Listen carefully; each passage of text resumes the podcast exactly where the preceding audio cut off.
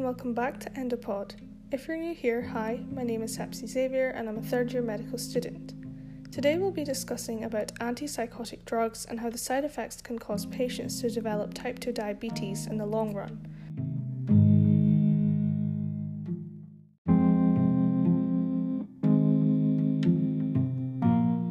Antipsychotic drugs are widely prescribed to control various mental disorders whose symptoms include psychotic experiences.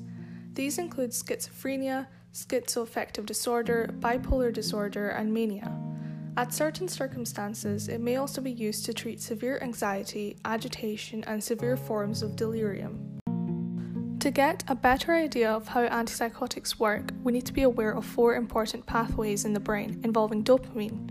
It isn't just the feel good hormone that we know of, it is an important chemical messenger in the brain too.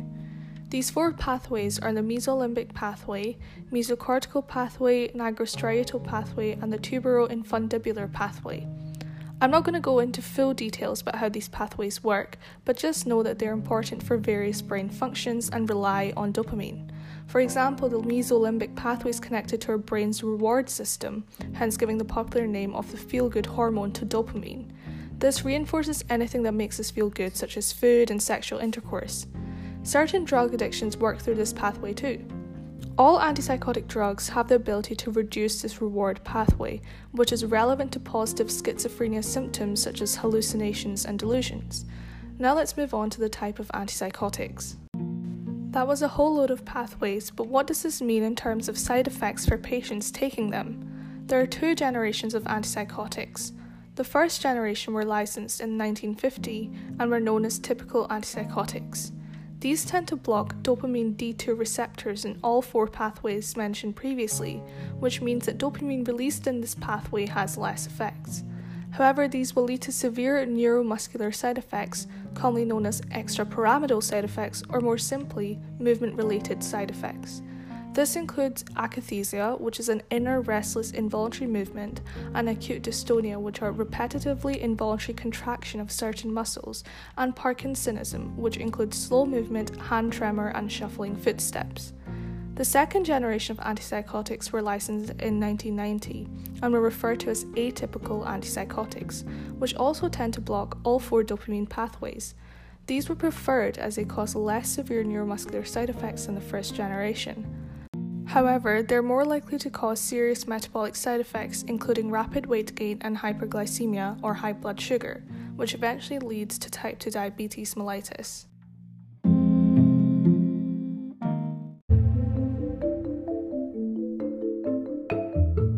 As mental disorders are mostly chronic diseases, these drugs are often prescribed for many years and can cause serious glucometabolic side effects. Hence, understanding the mechanism of antipsychotic drug induced diabetes will be helpful in preventing and treating these side effects. Diabetes is characterized by high blood sugar due to insufficient insulin production or resistance to insulin. As you all may know, insulin is secreted by the pancreas and is known to promote glucose metabolism to produce energy. Without the production of insulin, or if the body is resistant to it, blood sugar will not be maintained at normal levels. There are a few explanations behind the cause of antipsychotic drug induced diabetes, and I will list it out here for you.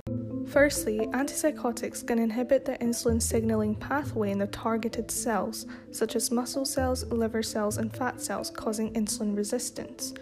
Insulin resistance refers to the situation where the target cells lose response to insulin stimulation and thus reduce sugar uptake, so there's more sugar in the blood. Basically, when insulin tells them to take up sugar, they say no. Secondly, antipsychotics can result in obesity due to hyperlipidemia and hypertriglycemia, high lipids and triacylglycerols in the blood, or in simple terms, high fat levels in the blood. Antipsychotics are among the most obesogenic medications, and obesity is closely associated with the development of type 2 diabetes. As many as 50% of antipsychotic treated patients have gained weight. Patients often describe an increase in appetite and food intake, and this is mainly caused by a huge increase of the hormone leptin, which is our hunger hormone. Lastly, antipsychotics can cause direct damage to beta cells in the pancreas. Pancreatic beta cells are the only type of cells that secrete insulin. Antipsychotics can alter the function of these cells, leading to beta cell death and less insulin being produced. So it's becoming clearer that antipsychotics act on glucose and insulin homeostasis, or balance, in a variety of direct and indirect mechanisms.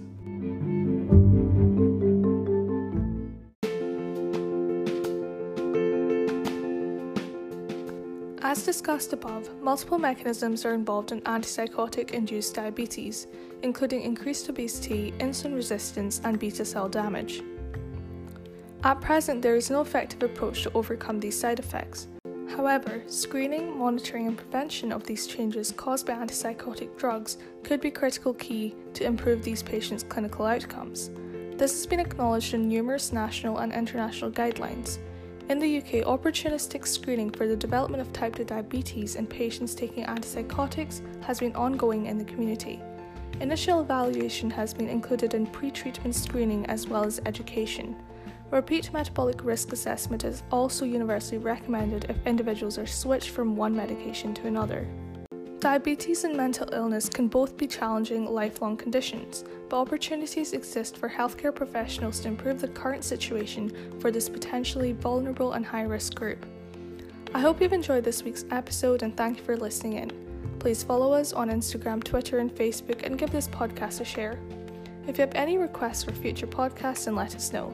As always, we're very grateful for the support we are receiving. Before I go, I want to say a big thank you to Alan Yap, our Society's fifth year representative, who was involved in the making of this episode. Stay safe and happy. This is Hepsi Xavier signing off.